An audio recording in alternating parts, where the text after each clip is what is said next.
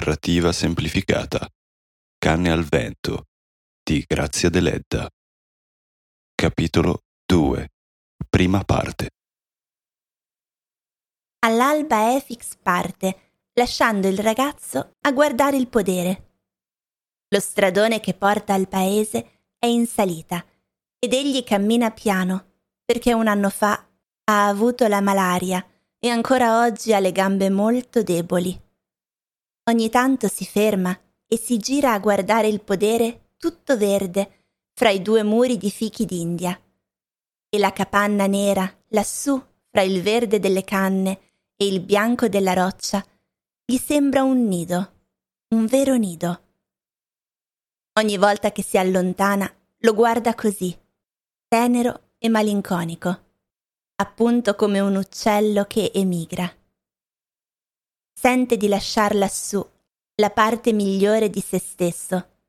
E andando su per lo stradone lungo il fiume gli sembra di essere un pellegrino con il piccolo sacco di lana sulle spalle e un bastone in mano diretto verso un luogo di penitenza il mondo. Ma sia fatta la volontà di Dio e andiamo avanti. Ecco che a un tratto la valle si apre e sulla cima di una collina appaiono le rovine del castello. Da una muraglia nera una finestra azzurra guarda il panorama melanconico del sole nascente, le colline, il fiume verdastro, i piccoli paesi bianchi col campanile in mezzo, i monti sopra i paesi e in fondo le montagne nuoresi. Efix cammina, piccolo e nero, in mezzo a tutta quella grandiosità luminosa. Il sole obliquo fa scintillare tutta la pianura. Da ogni cespuglio sale un grido d'uccello. Ed ecco il cono verde e bianco del monte di Galte, segnato da ombre e da strisce di sole. E ai suoi piedi il paese, che sembra composto solo dai ruderi dell'antica città romana. Lunghe mura in rovina, case senza tetto, si trovano ai lati delle strade lastricate. Pietre vulcaniche sparse qua e là dappertutto danno l'idea che un cataclisma abbia distrutto l'antica città. Qualche casa nuova sorge timida fra tanta desolazione. E piante di melograni e di fichi d'India e palme danno una nota di poesia alla tristezza del luogo. Ma più Efix cammina, più questa tristezza aumenta, e a farle da cornice accompagnano il suo cammino le rovine di un antico cimitero e la basilica in rovina. Le strade sono deserte e le rocce a picco del monte sembrano torri di marmo. Efix si ferma davanti a un portone, accanto a quello dell'antico cimitero. Sono quasi uguali i due portoni, preceduti da tre gradini coperti di erba. Ma mentre il portone dell'antico cimitero è coperto solo da un'asse logorata, quello delle tre signore ha un arco in muratura e sull'architrave si nota ciò che resta di uno stemma, una testa di guerriero con l'elmo e un braccio armato di spada. Il motto è Quis resistis huias. Efix attraversa il grande cortile quadrato, lastricato al centro, come le strade, e si toglie il sacco dalle spalle, guardando se qualcuna delle sue padrone si affaccia alla finestra. La casa, composta da un solo piano, oltre al piano terra, si trova in fondo al cortile ed è subito dominata dal monte che sembra coprirla come un enorme cappuccio bianco e verde. Sotto a un balcone di legno che corre lungo tutto il piano superiore della casa si aprono tre porticine. La ringhiera del balcone è scomparsa e la sostituisce una corda nera legata agli angoli degli scalini le porte, i sostegni e la balaustra del balcone sono di legno finemente scolpito. Il legno, però, è così corroso e nero che sembra possa sciogliersi in polvere al minimo urto. Una donna bassa e grossa, vestita di nero e con un fazzoletto bianco intorno al viso duro, appare sul balcone. Si curva, vede il servo e i suoi occhi scuri a mandorla scintillano di gioia. Donna Ruth, buongiorno padrona mia. Donna Ruth scende svelta, lasciando vedere le grosse gambe coperte di calze turchine. Gli sorride, mostrando i denti sotto il labbro scuro di peluria. E donna Esther? E donna Noemi? Esther è andata a messa. Noemi si alza adesso. Bel tempo, Efix. Come va laggiù? Bene, bene, grazie a Dio. Tutto bene. Anche la cucina è medievale, larga, bassa, col soffitto a travi incrociate, nere di fuliggine. Due sedie di legno appoggiate contro la parete ai due lati del grande camino. Attraverso l'inferriata della finestra si vede lo sfondo verde della montagna. Ebbene, donna Ruth, interroga Efix, mentre la donna mette una piccola caffettiera di rame sul fuoco. Ma ella si gira e gli fa segno di avere pazienza. Vammi a prendere un po' d'acqua, intanto che scende Noemi.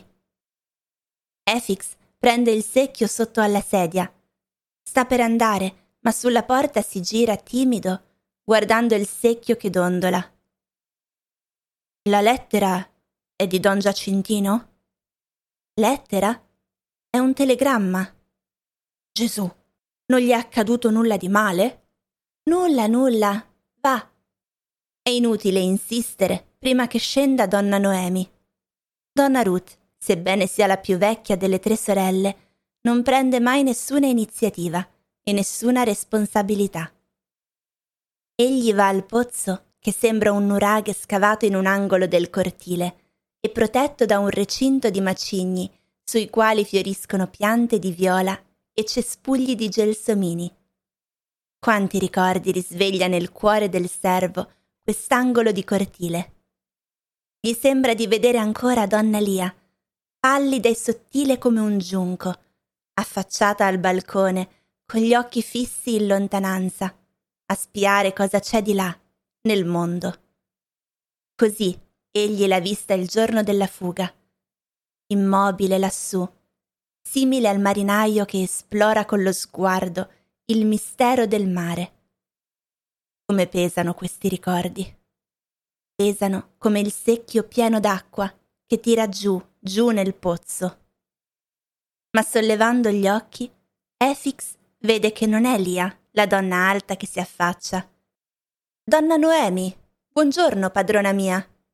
Non scende? Ella si china, coi folti capelli neri dorati, splendenti intorno al viso pallido, come due strisce di raso. Noemi risponde al saluto con gli occhi anch'essi neri dorati, sotto le lunghe ciglia, ma non parla e non scende. Spalanca porte e finestre. Tanto non c'è pericolo che la corrente sbatta e rompa i vetri, che mancano da tanti anni e porta fuori una coperta gialla e la stende bene al sole. Non scende, donna Noemi? ripete Efix a testa in su, sotto il balcone. Adesso, adesso. Ma ella stende bene la coperta e sembra che si fermi a contemplare il panorama a destra, il panorama a sinistra, tutti e due di una bellezza malinconica, con la pianura sabbiosa attraversata dal fiume, con la basilica nera coperta di rovi, l'antico cimitero coperto d'erba in mezzo al cui verde biancheggiavano come margherite le ossa dei morti. E in fondo la collina, con le rovine del castello. Nuvole d'oro incoronano la collina e i ruderi, e la dolcezza e il silenzio del mattino danno a tutto il paesaggio una serenità di cimitero. Il passato regna ancora sul luogo. Le ossa stesse dei morti sembrano i suoi fiori, le nuvole il suo diadema. Noemi non si impressiona per questo. Fin da bambina è abituata a veder le ossa, che in inverno sembra si scaldino al sole e in primavera scintillino di rugiada. Nessuno pensa a toglierle da lì, perché dovrebbe pensarci lei. Donna Ester, invece, mentre risale a passo lento e calmo la strada dalla chiesa nuova del villaggio, quando in casa ha sempre fretta, ma fuori fa le cose con calma, perché una donna nobile deve essere ferma e tranquilla. Arrivata davanti all'antico cimitero, si fa il segno della croce e prega per le anime dei morti. Donna Esther non dimentica mai nulla e osserva sempre tutto. Così, appena entra nel cortile, si accorge che qualcuno ha attinto acqua dal pozzo e rimette a posto il secchio. Poi entra in cucina e saluta Efix, domandandogli se gli han già dato il caffè. Dato, dato, donna Ester, padrona mia. Intanto donna Noemi è scesa col telegramma in mano, ma non si decide a leggerlo, come a voler esasperare l'ansia curiosa del servo. Ester? dice, sedendosi sulla panca accanto al camino. Perché non ti togli lo scialle? C'è messa nella basilica stamattina. Esco di nuovo. Leggi. Si siede anche lei sulla panca e donna Ruth la imita. Così sedute, le tre sorelle si assomigliano in modo straordinario, solo che rappresentano tre età differenti. Donna Noemi ancora giovane, donna Esther anziana e donna Ruth già vecchia ma di una vecchiaia forte, nobile, serena. Gli occhi di donna Esther, un po' più chiari di quelli delle sorelle, di un color nocciola dorato, scintillano infantili e maliziosi. Il servo si è messo davanti a loro, aspettando. Madonna Noemi, dopo aver aperto il foglio giallo, lo guarda fisso, quasi come se non riesca a capirne le parole e infine lo scuote indispettita. Ebbene, dice che fra pochi giorni arriverà. È tutto. Solleva gli occhi e arrossisce guardando severa il viso di Efix. Anche le altre due lo guardano. Capisci? Così, senza aggiungere altro. Quasi venga a casa sua. Che ne dici? domanda donna Esther. Efix ha un viso beato le fitte rughe intorno ai suoi occhi vivaci sembrano raggi, ed egli non cerca di nascondere la sua gioia. Sono un povero servo, ma dico che la provvidenza sa quello che fa. Signore, vi ringrazio. C'è almeno qualcuno d'accordo con me, dice donna Esther. Ma Noemi è ridiventata pallida. Parole di protesta le salgono alle labbra e sebbene come sempre riesca a dominarsi davanti al servo, non può fare a meno di ribattere. Qui non c'entra la provvidenza e non si tratta di questo, si tratta aggiunge dopo un momento di esitazione. Si tratta di rispondergli netto e chiaro che in casa nostra non c'è posto per lui. Allora Efix apre le mani e piega un poco la testa da un lato come per dire E allora perché mi consultate? Madonna Esther si mette a ridere. E dove vuoi che vada allora? In casa del rettore? Come i forestieri che non trovano alloggio?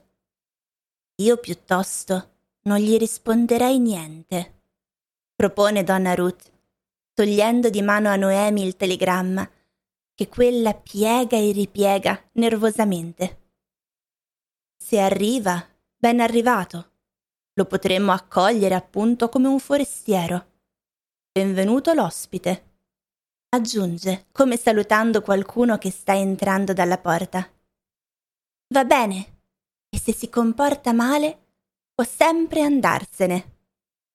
Madonna Esther sorride, guardando la sorella che era la più timida e irresoluta delle tre, e batte una mano sulle ginocchia. A cacciarlo via, vuoi dire?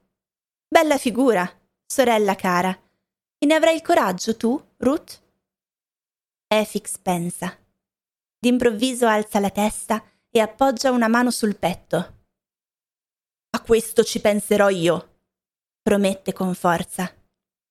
Allora i suoi occhi incontrano quelli di Noemi ed egli, che ha sempre avuto paura di quegli occhi liquidi e freddi come un'acqua profonda, comprende come la giovane padrona prenda sul serio la sua promessa.